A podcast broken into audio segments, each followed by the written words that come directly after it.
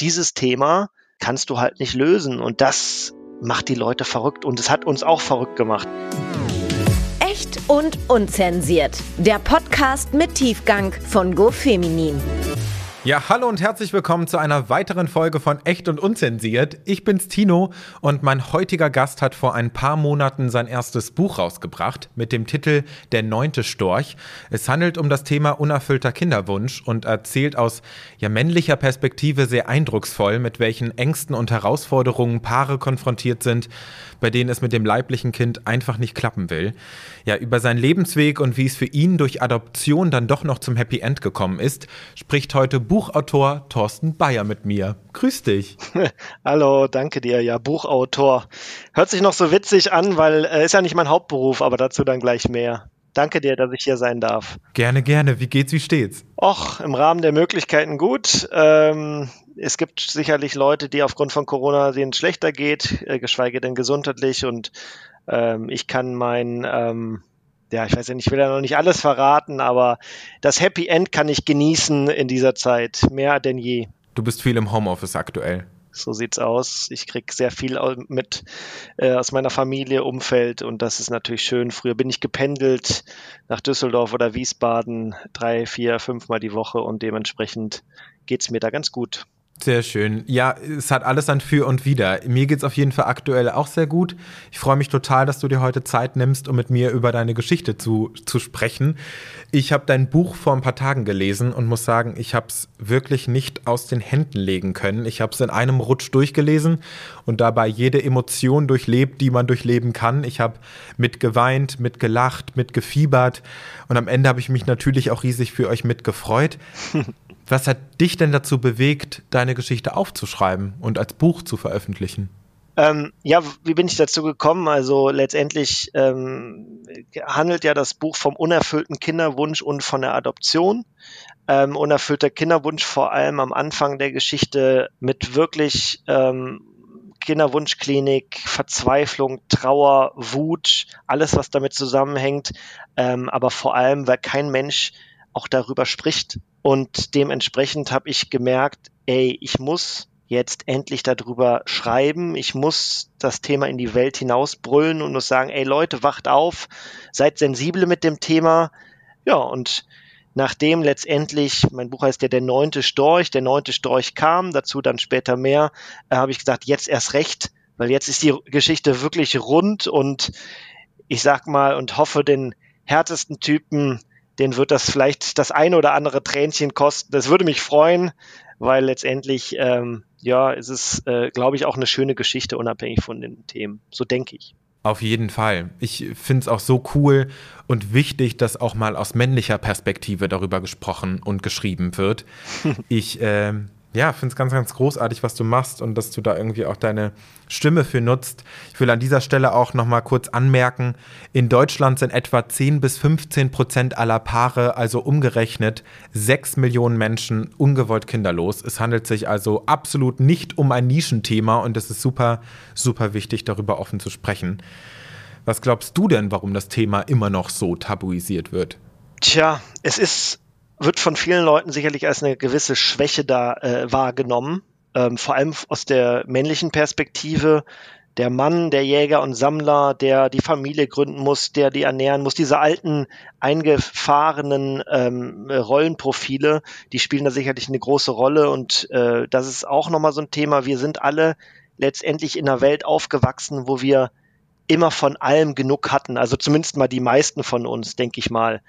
Bei uns war alles immer rosig und wir haben alles immer geregelt bekommen. Ähm, jetzt kam Corona und jetzt haben die Leute auf einmal gemerkt, ey, scheiße, ähm, da gibt es auch, ich sag mal, Phänomene, die ich selber gar nicht beeinflussen kann. Und ich glaube, da gibt es jetzt auch so ein Umdenken. Ja, und dieses Thema kannst du halt nicht lösen. Und das macht die Leute verrückt. Und es hat uns auch verrückt gemacht. Wir konnten das Thema nicht lösen, weil da war es einfach eine Biologie im Spiel, und selbst mit dem größten Geldbeutel, den es gäbe, könntest du das äh, Problem nicht lösen, und das macht die Leute verrückt, und dementsprechend sind sie hilflos und versuchen, das Thema auch unter den äh, Teppich zu kehren. Ich glaube, das ist so ein bisschen ein Zusammenspiel aus diesen ganzen Punkten. Ja, ich hoffe auf jeden Fall, dass wir mit der heutigen Podcast-Folge den öffentlichen Diskurs ein bisschen mehr in die Gänge bekommen und dazu beitragen, dass das Thema unerfüllter Kinderwunsch nicht mehr totgeschwiegen wird. Würde mich auf jeden Fall sehr freuen. Thorsten, lass uns gerne langsam so in eure Geschichte ein bisschen eintauchen. Ja. zwanzig zehn hast du dich ja mit deiner Frau Tanja letztlich dazu entschlossen, mit der Kinderplanung zu starten. Sie war damals vierunddreißig Jahre alt und du einunddreißig. Und es hat einfach nicht klappen wollen. Wann habt ihr denn zum ersten Mal gedacht, dass irgendwas nicht stimmt? Naja, eigentlich schon relativ früh, ähm, weil auch das zeigt dir die Gesellschaft oder das, was das Umfeld erzählt oder auch die Medien. Ähm, ja, du setzt die Pille ab und dann sind irgendwann die Hormone ausgeschwemmt. Das passiert so ungefähr in ein bis zwei Monaten und dann wirst du schwanger. Dass die Realität ganz anders aussieht, das wissen halt die wenigsten, weil nicht drüber gesprochen wird. Ähm, und dann vergehen Monate und Monate und es passiert einfach nichts. Und ich sag mal, nach, ich glaube schon mittlerweile nach einem halben Jahr oder so, waren wir schon so ein bisschen ähm, irritiert. Ja, das endete letztendlich dann, dass wir ähm, dann äh, auf dem äh, Thema, äh, sag ich mal, auf dem natürlichen Wege Kinder zu bekommen, dann sehr verzweifelt waren, weil es einfach nicht funktioniert hat. Null. null Komma null. Wie seid ihr denn da rangegangen? Habt ihr direkt mit einer künstlichen Befruchtung gestartet oder habt ihr noch andere Methoden und Maßnahmen ausprobiert? Ich meine, in deinem Buch beschreibst du ja auch die wildesten Sachen. Ja, also im, im ersten Fall natürlich erstmal ohne künstliche Befruchtung, aber dann, als wir dann letztendlich sehr ähm, schon verzweifelt waren ähm, auf dem Thema, lässt man sich natürlich durchchecken. Auch das für einen Mann natürlich erstmal seltsam. Ähm, und das Problem war, biologisch war alles in Ordnung soweit. Ja, also da gab es jetzt keine großen Gründe, warum es nicht klappt.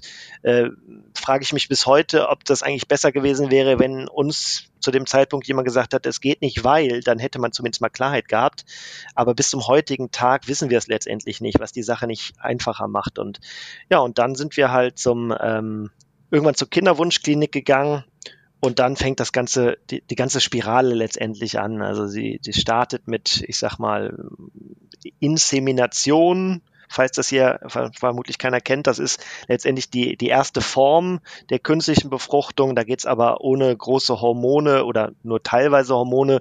Es wird letztendlich äh, der Samen direkt in die, äh, jetzt muss ich aufpassen, ich bin ja kein, äh, nicht vom Fach, aber in den Eileiter äh, gespritzt, um letztendlich den Weg zu verkürzen. Ja, also das ist letztendlich, das war's dann aber auch mehr oder weniger mit ein paar Tablettchen. Und auch da tat sich nichts, sondern ähm, das verlief so zwei, dreimal. Ja, und dann dadurch, dass natürlich, und das ist natürlich das große Problem an dem, an der ganzen Geschichte, die biologische Uhr bei der Frau. Ich habe auch ein Interview geführt mit einem äh, Reproduktionsmediziner, um mir das nochmal bestätigen zu lassen. Ähm, das ist halt letztendlich, nimmt die, die Fruchtbarkeit bei, bei Frauen mit so dreißig, fünfunddreißig ab und ab vierzig ist es, äh, sage ich mal, nur noch sehr, sehr gering möglich, auf natürlichen Wege Kinder zu bekommen. Ja, und deswegen tickte die Uhr immer lauter und da mussten wir dann auch relativ schnell mit der richtigen künstlichen Befruchtung starten. Und ähm, das war dann letztendlich der Anfang von einer Odyssee, die wir hatten. Wie, wie seid ihr denn da rangegangen? Also was waren so eure ersten Schritte und was waren auch so die ersten Erfahrungen mit Ärzten und Ärztinnen? Wie wurdet ihr beraten? Wie habt ihr euch gefühlt? Tja, das ist grundsätzlich beim Arzt so, jeder, ich meine, es ist eine ganz persönliche Geschichte, es ist, wir sind verzweifelt schon damals gewesen, weil es nicht funktioniert hat. Da laufen zwei Leute, man muss sich das so vorstellen, zwei Leute, die eigentlich mitten im Leben stehen, bei denen alles funktioniert hat, die laufen in diese Klinik rein, was schon mal nicht, nicht so einfach ist und dann wird man, sage ich mal, in den meisten Fällen erstmal äh, behandelt wie so eine Nummer. Ja, also, ähm, es ist sehr unpersönlich und der erste Arzt, den, mit dem wir gesprochen hatten, der war eher so die äh, Vertriebsmaschine, habe ich es genannt im Buch. Ähm, der hat Druck gemacht, biologische Uhr tickt und so weiter. Ähm, der zweite Arzt war ähm, sehr unsensibel, sehr, sehr unsensibel. Das habe ich auch geschildert. Ja, also als Mann, seine Frau beim Gynäkologen zu begleiten, ist ganz, ganz seltsam das Gefühl. Ähm, ich habe am Anfang gedacht, das ist die Intimsphäre meiner Frau, ich darf hier nicht sein, so waren meine anfänglichen Gedanken. Und ähm, wenn dann der Arzt deine Frau dann letztendlich ähm, noch schlecht behandelt, dann könntest du ihm an die Gurgel springen, was man natürlich auch nicht machen soll, aber ähm, letztendlich war das für mich eine ganz, ganz doofe Situation und für meine Frau natürlich umso mehr. Ja, und dann hatten wir natürlich auch ein paar Lichtblicke, also wir haben insgesamt äh, vier Ärzte kennengelernt in un- unserer Odyssee ähm, und ähm, hatten auch positive Erfahrungen, aber ähm, gebracht hat es letztendlich auch nichts. Du äußerst in deinem Buch ja auch immer wieder Kritik an diesem Markt, ne? Also, dass mit Menschen in Notlage Profit gemacht wird. Würdest du denn sagen, dass die Hilflosigkeit der Betroffenen eher ausgenutzt wird? Das ist eine schwierige Frage. So hart würde ich es jetzt mal nicht sagen. Es ist letztendlich, natürlich ist auch ein Arzt jemand, der Geld verdienen möchte und eine Reproduktionsklinik möchte auch Geld verdienen. Nichtsdestotrotz sind das Personen und Institutionen, die Menschen helfen. Wobei man natürlich auch, und das ist mir auch immer ganz wichtig zu sagen, alles, was man da so macht, das ist eine ethische Frage, die muss man sich, jeder, jeder für sich selber muss das entscheiden. Wie weit möchte ich gehen? Was ist für mich ethisch in Ordnung? Was ist für mich nicht ethisch in Ordnung? Also schwieriges Thema. Deswegen, ähm, ich hätte mir einfach gewünscht, dass in diesem ganzen, ganzen Prozedur man mehr auf die Menschen dahinter geachtet hätte. Und selbstverständlich, und das ist ein Riesenthema, ist es einfach eine unglaubliche finanzielle Belastung, die auf einen dazukommt. Also so ein Versuch in so einer Kinderwunschklinik kostet so ungefähr zwischen fünf, sechs, vielleicht sogar siebentausend Euro. Da geht ein ganz großer Batzen in die Medikamente. Da sind wir bei der Pharmaindustrie, die unglaublich viel Geld dort verdient. Deswegen hier der heiße Tipp äh, für alle, die in der gleichen Situation sind. In Belgien und ich glaube auch in Luxemburg ähm, gibt es diese Medikamente weitaus günstiger. Das heißt, wir haben Trips nach Belgien gemacht. Wir haben natürlich den Vorteil, dass wir in Köln leben. Das heißt, es war nicht so weit. Aber das ist halt auch Wahnsinn, weil wir reden von mehreren tausend Euro unter Preisunterschied. Und ähm, das ist schon, sage ich mal, ein bisschen pervers, ja, muss man schon sagen. Total und auch voll das unfaire System einfach, ne? Also wenn man sich das mal überlegt, ja. So ein Kleinverdiener wird ja eiskalt ausgeschlossen, weil er sich das einfach nicht leisten kann. So sieht's aus. Wie habt ihr euch das denn finanzieren können? Ich meine, ihr habt wahrscheinlich echt jede Ersparnis da irgendwie reingepulvert. Ja, also wir haben... Ähm Ich denke mal, das ist heutzutage auch noch so. Ich bin mir nicht ganz sicher, müsste man nochmal nachlesen, aber die ersten drei Versuche werden zu jeweils fünfzig Prozent von der Krankenkasse äh, bezahlt. Voraussetzung ist aber, dass man verheiratet ist. So, und dementsprechend haben wir damals auch geheiratet für die Krankenkasse. Ja, das darf man auch nicht vergessen. Das ist halt schade. Und äh, zurück zu den Kosten. Für uns war es okay, zumindest mal die ersten Versuche. Ja, wir haben natürlich da alles zusammengekratzt und ähm, wir haben das ja auch so weit getrieben. Also wir haben acht künstliche Befruchtungen gemacht, acht Stück. Kann man sich ausrechnen, was wir an Geld verbraten haben. Aber ähm, das hätten wir, weil wir halt letztendlich auch in diesem Hamsterrad gefa- gef- äh, gefangen waren. So, und äh, wie gesagt, jetzt gehen wir zurück auf, sage ich mal, ähm, andere Menschen. Da ist das einfach nicht machbar. Andere Menschen aufgrund ihrer finanziellen Situation können sich vielleicht maximal einen Versuch leisten. Und das ist doch das Perverse. Es geht hier um, es geht hier um einen Ausgleich in der Gesellschaft. Es geht hier um Leben. Und es geht um ein Problem, ein medizinisches Problem. Und ich finde, da muss man wirklich mal anfassen und das ganze Thema auf links krempeln.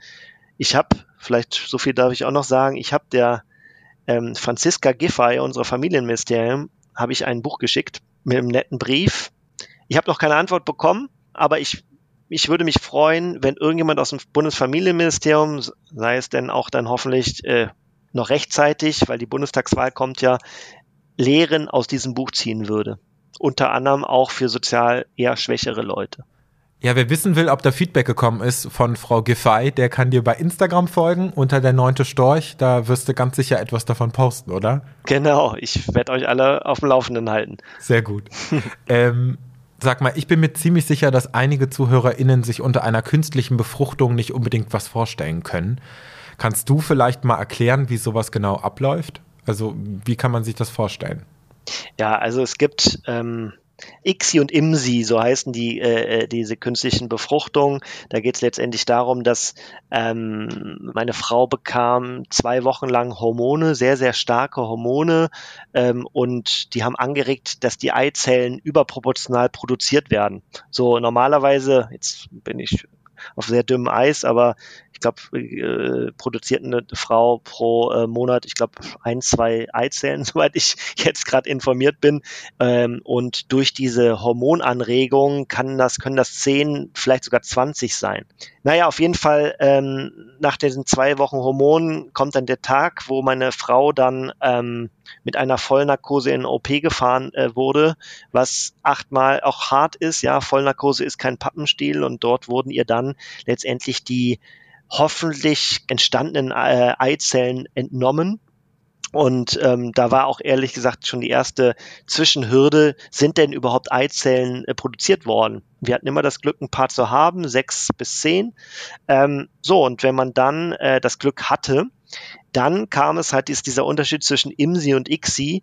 Ähm, bei der I M S I werden letztendlich dann äh, Spermien und die Eizellen im Reagenzglas nebeneinander gelegt, und die Spermien suchen sich letztendlich den Weg selber. Und bei der I C S I, und das ist die weit verbreiteste, dort wird dann letztendlich ein Spermium unter dem Mikroskop ausgewählt, was die beste Qualität hat, und die Eizelle mit der besten Qualität, und dann wird künstlich wirklich diese Befruchtung vorgenommen. Ähm, und da, spätestens da, als wir gehört haben von dieser äh, Variante, haben wir gedacht, ja, super. Gut, dass wir hier im zwanzigsten Jahrhundert, äh, einundzwanzigsten Jahrhundert leben, äh, in, im weit entwickelten Land. Jetzt funktioniert's. Weil was soll denn dann noch passieren, wenn man das wirklich eins zu eins ineinander äh, gibt, letztendlich spritzt? Ja, und ähm, war nicht so, so viel kann ich schon verraten. Ähm, dann ist die nächste Hürde, kommt es denn zur Befruchtung dieser Eizelle? Wie viele Embryonen haben sich denn gebildet? Man muss dann so zwei, drei Tage warten. Da hatten wir auch immer Glück, aber ist auch nicht selbstverständlich. Und dann werden letztendlich die kleinen Mini-Embryonen bei der Frau eingesetzt. So, und dann kommt es wieder zum nächsten Zwischenziel, vierzehn Tage warten. In der Sekunde ist die Frau schwanger. Ja, also deswegen, man kann dann sagen, ist wirklich dann schwanger. Ähm, das Problem ist nur, der Körper muss ähm, diese befruchtete Eizelle, Embryo auch wirklich aufnehmen. Und das war letztendlich bei uns das große Problem. Ähm, das hat leider nie funktioniert, hat sich nicht eingenistet, wie man so schön sagt. Ja, und das ist letztendlich die künstliche Befruchtung aus, aus dem Mund eines Nichtmediziners. Ich finde auf jeden Fall, du hast es gut erklärt. Ja. ähm, Thorsten, was ich mich noch gefragt habe, wie hat sich das alles denn auch auf eure Freundschaften ausgewirkt? Als ihr in dieser Kinderwunschphase wart, hat ja irgendwie ein Pärchen nach dem anderen Kinder bekommen, beziehungsweise ist schwanger geworden. Und ich habe mich gefragt, was hat das mit euch gemacht? Und wie hat das auch euer freundschaftliches Verhältnis verändert? Ja, der berühmte Druck der Gesellschaft. Ähm Diese Fragen, hey, wann bekommt ihr denn ein Kind? Und ihr seid doch jetzt schon so lange verheiratet und ihr seid doch jetzt auch schon Mitte dreißig. Also ähm, was ist denn da los? Das tut einem natürlich unglaublich weh und ähm, macht einen auch ein bisschen sauer. Auf der gleichen Stufe weiß man aber auch, dass die, ähm, die Menschen es einfach nicht anders wissen und es nicht böse meinen, sondern es ist einfach eine Naivität, die aber nachvollziehbar ist. So, ähm, dementsprechend bösartig sauer waren wir nie auf die Gesellschaft und auch nicht auf unsere Freunde. Aber ähm, ich sag mal, wir waren in unserem Freundeskreis eine der ersten, also in meinem Freundeskreis äh, waren, waren wir eigentlich die ersten, die einen Kinderwunsch gehegt haben. Ja, und dann passierte aber nichts und dann kamen neben uns überall die Kinder auf die Welt. Der hat's gesagt, hier, juhu, wir sind schwanger, wir sind schwanger, yeah, wir sind schwanger, Shampoos, äh, Sekt und Kaviar, hätte ich beinahe gesagt. Und ähm, ja, und wir haben uns natürlich, weil es waren unsere besten Freunde, mitgefreut und gleichzeitig waren wir traurig. Ähm, es war einfach eine ganz komische Situation für uns, das abzuwiegen. Und auch unsere Freunde hatten immer mehr Schwierigkeiten im Umgang mit uns. Sie haben sich nämlich nicht mehr getraut, sich zu freuen über ihre eigenen Kinder, obwohl das eigentlich das Schönste in ihrem Leben ist. Aber das war genau diese verzwickte Situation von beiden Seiten. Wir ähm, waren traurig, wenn andere Leute schwanger wurden und wir nicht. Und sie waren irritiert im Umgang letztendlich mit uns, können wir es ihnen sagen. Es wurden einzelne extra WhatsApp-Gruppen gegründet an uns vorbei, die sich um die Kinder drehten. Da fühlte man sich ausgestoßen. Also ähm, schwierige Situation und meine Lösung ist da einfach, redet miteinander. Einfach reden, transparent, Themen ansprechen, sagen, hier Thorsten, ich wollte es dir nur sagen, ich weiß nicht, wie ich mit damit umgehen muss, wir sind schwanger, wir freuen uns total, ich wollte jetzt nicht gegen das Bein pinkeln, dann hätte ich gesagt, auf gar keinen Fall, ich finde es super, dass du mich ansprichst, freu dich, ich freue mich auch für dich, ich hoffe, du verstehst, dass es an der einen Seite auch ein bisschen weh tut. Und dann hat man die Sache einfach vom Tisch, weil letztendlich ähm, Schweigen ist ja einfach das Schlimmste, was man bei diesem gesamten Prozess machen kann. Ja, auf jeden Fall. Du bist ja auch irgendwann super offen in deinem beruflichen Kontext mit dem ganzen Thema umgegangen. Vielleicht kannst du dazu auch nochmal eine kurze Anekdote erzählen, weil ich das da auch irgendwie in dem Kontext ganz spannend fand. Die interessante Geschichte in dem, äh, dem Bereich mit der Gesellschaft war letztendlich die folgende, dass ich ein, eine Verhandlung hatte. Ich arbeite ja im, in der ach so tollen Mediabranche, wo man ganz locker ist und easy und ähm, wir hatten jetzt, muss ich ein bisschen, das habe ich eben noch nicht erwähnt, wir hatten einmal in unserer künstlichen Befruchtung, hatte es geklappt und wir haben in der zehnten Woche das Kind wieder verloren. Ja, es ist eine absolute Vollkatastrophe für uns gewesen nach dieser ganzen Vorgeschichte. Also für jeden sowieso eine Katastrophe, auch das wird oft unter Tisch gekehrt. Also die, dieser sogenannte Abgang, diese Sternenkinder ist ganz, ganz schlimm für die Menschen. Das, das kommt sehr, sehr häufig vor. Aber für uns rein subjektiv glich es einem kompletten Erdbeben. Also ich war in meinem ganzen Leben lang noch nie so tiefst traurig wie in dieser Zeit. Also wirklich. Nichtsdestotrotz, ich hatte, das war dieses ganze Thema, ähm, war irgendwie, ich glaube, Donnerstag. Dann wurde unser Kind äh, am Samstag oder Freitag ausgeschabt, wie man so schön äh, sagt. Da gibt es auch noch immer so tolle Ausdrücke. Und am Montag hatte ich diesen Verhandlungstermin. Ich war der Einkäufer, er wollte etwas von mir und fing dann an, hey, wie geht's dir denn? Ähm, alles super und yeah. Und ich habe gesagt, mir geht's richtig scheiße. Und ich habe ihm erzählt, was passiert ist. Und er hat mich mit ganz, ganz großen Augen angeguckt, weil er niemals gedacht hat, auch in so einem beruflichen Umfeld, dass jemand so eine Offenheit und Ehrlichkeit einem gegenüber bringt. Und ähm, daraus hat sich dann Folgendes ergeben. Wir haben zwei Stunden nur über dieses Thema gesprochen. Das war, waren letztendlich auch die positiven ähm, Impulse, die es dann auch gab, ja, aus dem gesamten Umfeld, dass man einfach mit Menschen tiefgründige Gespräche geführt hat, ähm, wo man vielleicht auch Vorurteile hatte. Die Leute hatten vielleicht auch bei mir Vorurteile ähm, und ich hatte vielleicht Vorurteile und ja, da habe ich den einen oder anderen Mensch einfach anders kennengelernt und dementsprechend gibt es da auch wieder Licht und Schatten. Ja, du hast gerade selber schon in dieser Story erzählt, beim siebten Befruchtungsversuch ist deine Frau Tanja tatsächlich schwanger geworden, aber ihr habt das äh, Kind dann verloren. Ja. Und was ich super krass fand, war, dass ihr nach diesem tragischen Erlebnis dann tatsächlich noch einen achten Versuch gestartet habt. Und ich habe mich gefragt, warum habt ihr euch das angetan? Wir hatten eigentlich schon vor diesem Versuch, vor dem ähm, siebten Versuch gesagt, wir wollen das eigentlich gar nicht mehr. Dann haben wir uns nochmal auf eine neue Klinik eingelassen, weil wir dachten, vielleicht klappt es ja gerade deshalb. Und man hat aus dem Freundeskreis wieder Empfehlungen gehört, dass es doch da so super geklappt hat und jenes. Und dann macht man es halt einfach nochmal. Ja, und dann nach dem äh, nach einem verlorenen Kind haben wir halt ähm, letztendlich gesagt, jetzt können wir ja nicht aufhören. Jetzt ist vielleicht der Körper gerade bereit. Jetzt hat es ja einmal geklappt. Wir würden uns ja alles ähm, Vorwürfe machen, wenn wir es jetzt nicht nochmal versuchen würden. Und dann haben wir es nochmal probiert und das war einfach wieder gar nichts, null. Und dementsprechend haben wir uns, da war ich richtig sauer, ich war wütend und sauer, dass wir nochmal letztendlich uns von diesem Hamsterrad haben einholen lassen. Und deswegen haben wir danach auch gesagt, jetzt komplett tutti kompletti, wir machen nichts mehr bezüglich leiblichen Kindern. Ja, genau. Acht Jahre, vierzigtausend Euro und acht künstliche Befruchtungsversuche später war für euch ja dann klar, wie du gerade auch gesagt hast, dass ihr es nicht mehr versuchen wollt. Wie war es denn dann aber letztendlich, diesen finalen Schlussstrich dann doch zu ziehen? Und was hat diese Zeit auch mit eurer Beziehung gemacht? Wir haben ähm, lange gebraucht, auch um das verlorene Kind ähm, letztendlich äh, zu betrauern und abzuschließen, haben dann wirklich gesagt, wir machen gar nichts mehr. Und das war wichtig, dass wir uns dann so klar waren, dass wir jetzt nichts mehr machen bezüglich leiblichen Kindern, gar nichts mehr.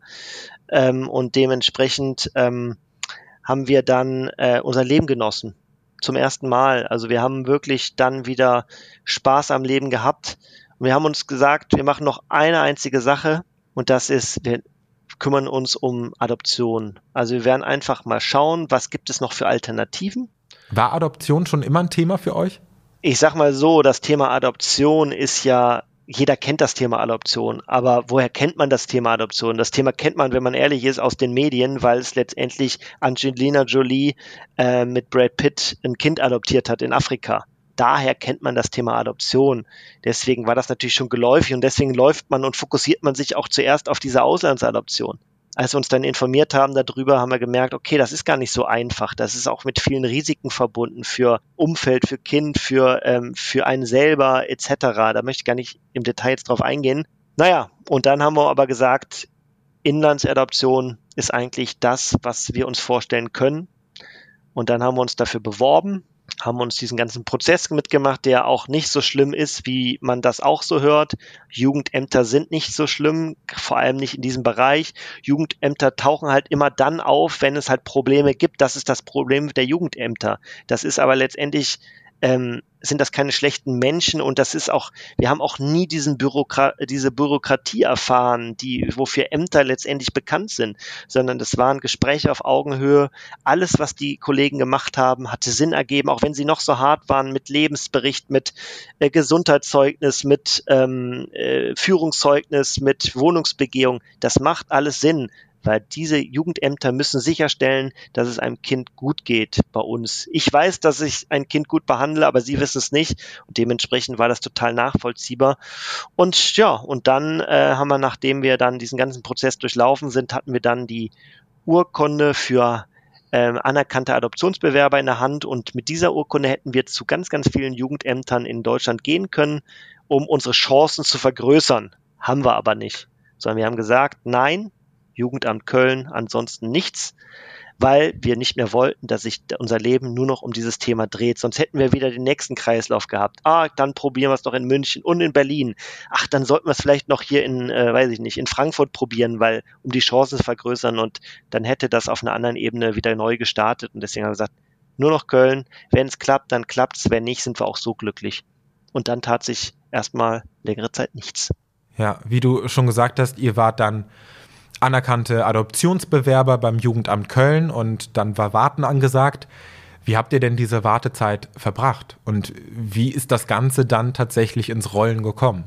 Ja, also die, ähm, wir wussten von den diversen Seminaren, die wir auch besucht haben, dass der Tag X ganz plötzlich kommen kann, der Anruf, und ähm, wir ähm, letztendlich ein Adoptivkind in Anführungszeichen angeboten bekommen würden.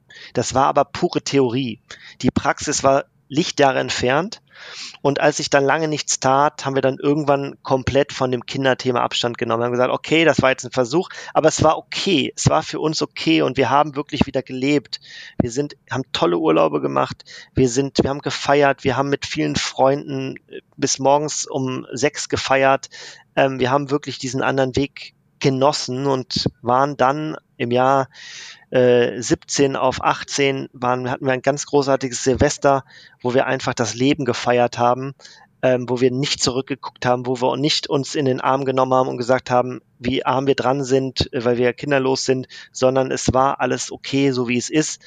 Und deswegen, das war der finale Wendepunkt, wo wir gesagt haben, wir können auch ohne Kind existieren.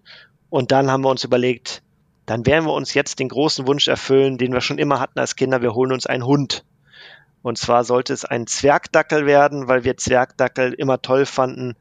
Und dann haben wir, meine Eltern, unsere Eltern haben gesagt, macht das nicht, ihr seid berufstätig, ne? So typisch Eltern halt, alles erstmal ins Negative drehen und nicht die Vorteile sehen. Ähm, und wir haben gesagt, und jetzt machen wir es erst recht, wenn alle sagen nein, und auch den, den Dackel ist er auch, hat er auch nicht den besten Ruf. Mittlerweile ist er äh, relativ äh, beliebt geworden, aber dann holen wir uns den, und ja, dann haben wir uns am Sonntag den Dackel angeschaut, Dackelwelpe, vier Wochen alt, und am Montag habe ich dem Züchter, es war ein netter Mann, kein Profizüchter, sondern einfach einer, der einen Wurf hatte, gesagt, ja, wir wollen ihn haben, den Oscar. Oscar wäre dann vier Wochen später zu uns gekommen. Ähm, wir haben ein Foto vom Oscar in, an unsere Freunde verschickt, haben gesagt, wir kriegen Familienzuwachs. Ähm, die Leute haben sich alle gefreut, die wussten, welchen Stellenwert Oscar einnehmen würde, da haben wir auch nie einen Hehl draus gemacht, ja, ein Hund ist ein Kinderersatz, kann das sein, weil man hat so viel Liebe in sich, man möchte sie Liebe loswerden, da kann auch ein Hund es sein. Ich habe immer zum Spaß gesagt, wenn ich dann irgendwann im Kinderwagen den Hund durch, am Rhein entlang fahre, dann solltet ihr mir eine Ohrlatsche geben, aber ansonsten ähm, ist es ein Kindersatz, stehe ich auch zu, und ähm, dementsprechend ähm, wollten wir diesen Hund dann haben. Und dann kam am Mittwoch ein Anruf und ich kam gerade aus, äh, aus dem Mittagessen, hatte einen Termin kurz danach. Ich saß noch in Wiesbaden, damals beruflich, und da hatte ich zwei Anrufe in Abwesenheit auf meinem Handy. Ich hatte Jahre vorher, also es war drei Jahre später, das Jugendamt eingespeichert. Ja, und da hatte mich das Jugendamt angerufen. Und dann habe ich äh, leichte Herzrasen bekommen. Gleichzeitig habe ich die Nachricht von meiner Frau gesehen, ruf mich bitte dringend an, es ist nichts Schlimmes, aber es ist dringend. Und dann habe ich sie zurückgerufen und dann war am Vortag ein äh, Baby auf die Welt gekommen. Und wir wurden gefragt, ob wir ähm, Interesse haben, die Kleine denn kennenlernen zu würden. Und wir sollten uns aber bitte doch bis morgen um acht, das heißt um vierzehn Uhr kam der Anruf, bis morgen am nächsten Tag um acht entscheiden. Ja, und dann haben wir überlegt, Mist, vielleicht noch die Reaktion meiner Frau, als sie mit dem Jugendamt gesprochen hatte. Ach, wir wollten doch jetzt eigentlich einen Dackel, hat sie gesagt. Wortwörtlich. Das ist der Witz bis heute, weil sie so über, überrumpelt war von diesem Anruf. Auf jeden Fall ähm, haben wir uns dafür entschieden, sind am nächsten Morgen zum Jugendamt gefahren. Das Jugendamt hat uns ein bisschen was erzählt über die Geschichte und wir haben gesagt, ja, wir möchten sie kennenlernen. Und dann sind wir im Konvoi ins Krankenhaus gefahren und sind auf die Neugeborenenstation gegangen. Und da guckten wir nach links und da stand schon eine Schwester mit einem ganz kleinen Bündel Lebewesen auf dem Arm. Und ehe wir uns versehen hatten, waren wir in einem Raum und ähm, meiner Frau wurde unsere kleine, süße, zwei Tage alte Tochter ins, in den Arm gelegt. Und ja, ich weiß nicht, ob man sich so vorstellen kann, was da für Emotionen in einem waren. Also es waren... Das, was ich eben erzählt habe mit dem verlorenen Kind, wo wir am tiefsten Punkt unseres Lebens waren, ist, das war das der absolute Höhepunkt. Also diese Emotion habe ich noch nie erf erfahren und vermutlich werde ich sie auch nie mal wieder erfahren. Ähm, das, glaube ich, kann jeder sagen, wenn dann äh, ein Kind gebärt. Ich weiß es nicht, aus guten, also ich weiß es faktisch nicht. Ich kann nur sagen, aufgrund dieser ganzen Vorgeschichte, diesem Moment mit diesem kleinen Lebewesen war es einfach um mich geschehen. Und um meine Frau dann auch spätestens, die war erstmal ein bisschen irritiert, aber also überfordert. Und dann hat die Kleine die Augen aufgemacht und direkt ins Herz geguckt. Und ja, dann haben wir uns verliebt. Und am nächsten Tag, also keine achtundvierzig Stunden danach, lag neben unserem Bett kein Stapel schmutziger Wäsche mehr auf einem Stuhl, sondern da stand ein Beistellbett und da lag dann ein kleines Baby drin.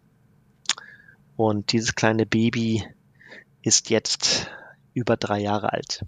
Voll schön. Ich habe mich auch so mitgefreut, als ich es gelesen habe.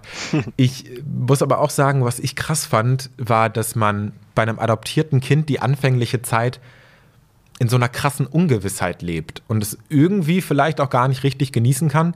Kannst du darauf auch noch mal ein bisschen eingehen? Das Problem aus Sicht einer, eines, von den Adoptiveltern ist ja das folgende, dass man sehr lange keine Rechtssicherheit hat, was aber auch, auch sinnhaft ist.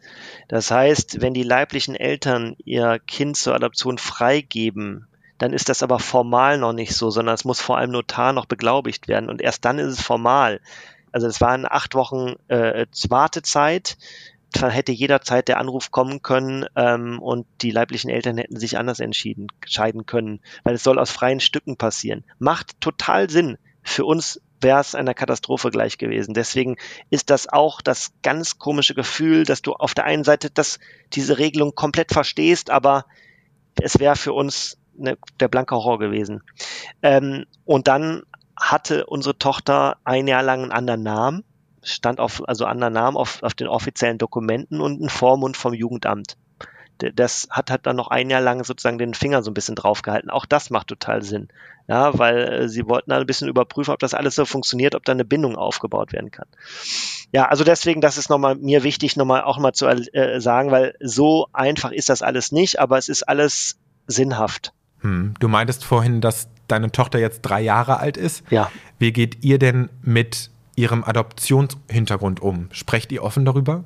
Wir ähm, haben vom Gefühl immer so gedacht, aber haben auch mit, ähm, dass wir komplette Offenheit, komplette Transparenz mit unserer Tochter haben werden auf dem Thema.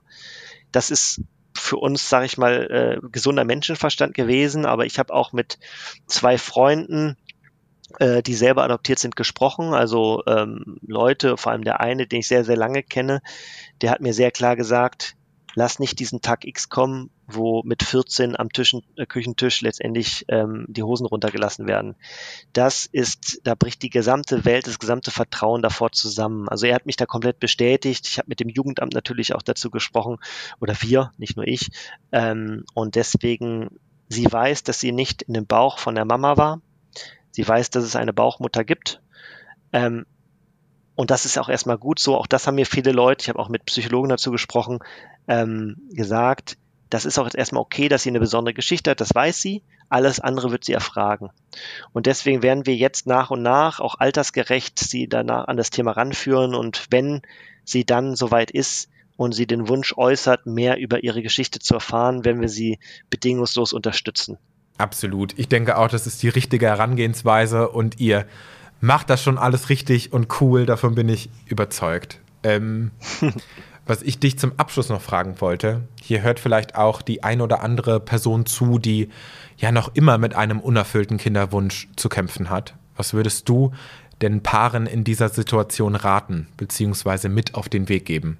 Einer der Gründe, warum ich dieses Buch geschrieben habe, ist, ich möchte natürlich Leuten Mut machen. Ich möchte ihnen zeigen, sie sind nicht alleine.